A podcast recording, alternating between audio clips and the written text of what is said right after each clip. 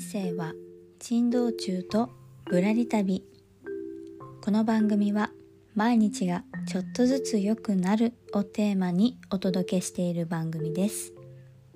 というわけで皆さんこんにちは。刺繍アーティストのあここです。いかがお過ごしでしょうか？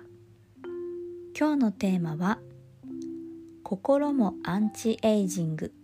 こまめにケアしようというテーマでお届けしたいと思います。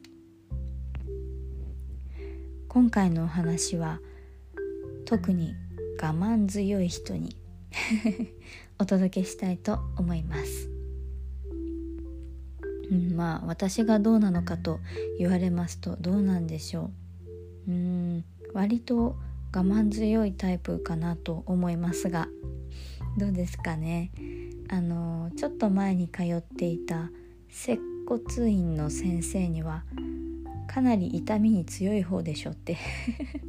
言われたんですけど、うん、自分じゃあんまりよくわかんないですね。そうなんかね我慢強い人って本当に知らず知らずのうちにいろんなことを我慢してしまっていることってないでしょうか。でねまあ例えば健康とか美容とかそういうのって日々のケアがとっても大事ですよね。まあ例えばこの季節だと毎日日焼け止めは塗りましょうとか健康面で言ったらえっと糖質は避けましょうとか すごいざっくりした話してますけど運動は何分以上のちょっとした運動はやった方がいいよとか、まあ、そういう情報って結構好きな人多いですし実際に生活に取り入れてる人も多いと思いますがじゃあそういった人も心のケアってやってるかなって思うと意外と見落とされがちなんじゃないかなっていうふうに思ってます。でもみんな心は大事だよねって心を健康に保つのってとっても必要なことだよねっていうのは多分みんな理解してるはずなんですけどなんでですかね？目に見えないからなのか本当にいつの間にか心が疲れてるなんていうことがあるんですよね。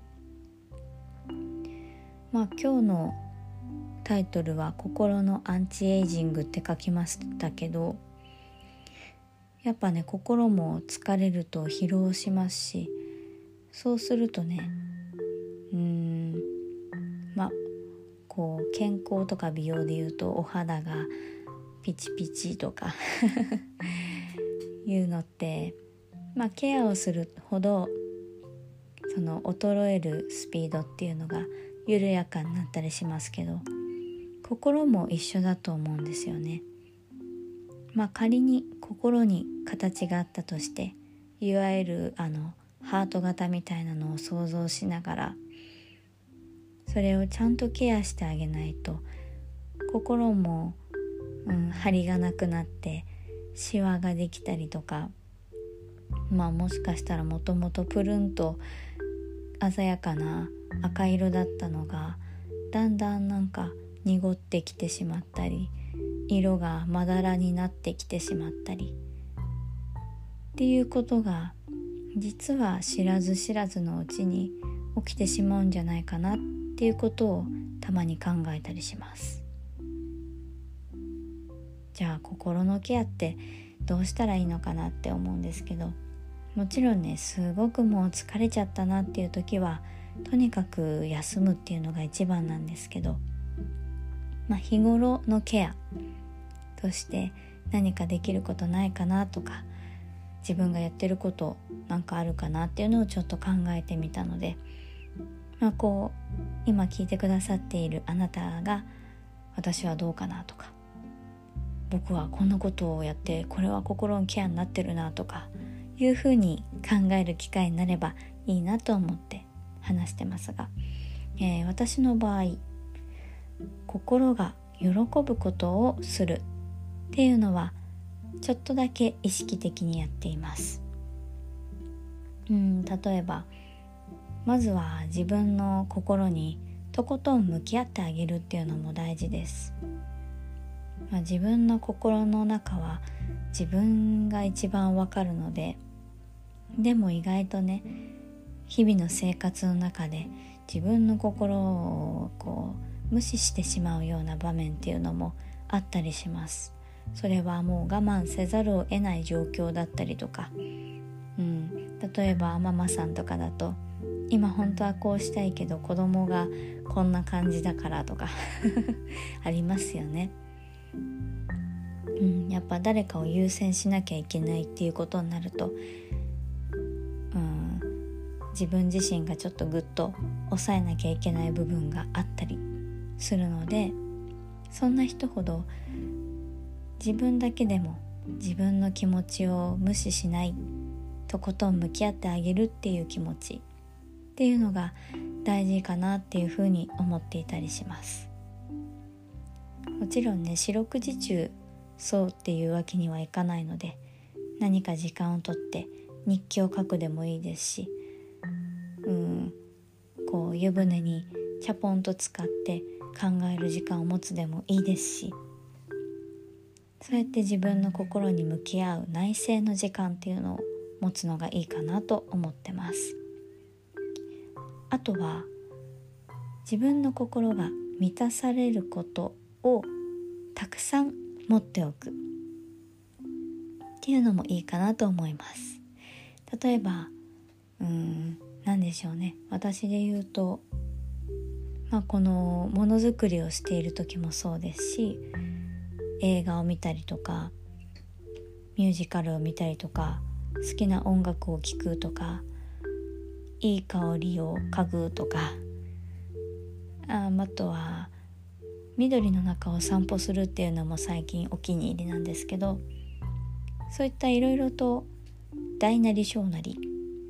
自分の心が満たされることをたくさん持っておくとその時に応じてできることだで自分を満たすことができるんですよね。こう状況によって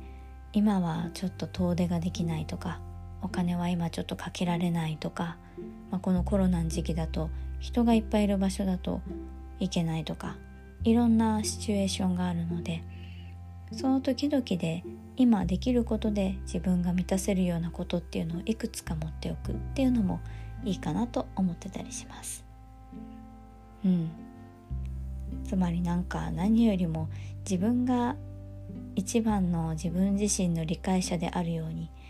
意識的に努めるっていうのが大事かなと。まあ時々ね忘れちゃうんですけどなるべく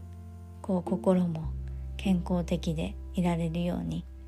元気がなくなってから慌てて休むっていうのもなるべくねそういうことがない方が自分自身も細く長くでも元気に続けられるので心のアンチエイジングよかったらこの週末にでも意識していただけたらと思ってこの木曜日ですがまだお話をしてみました。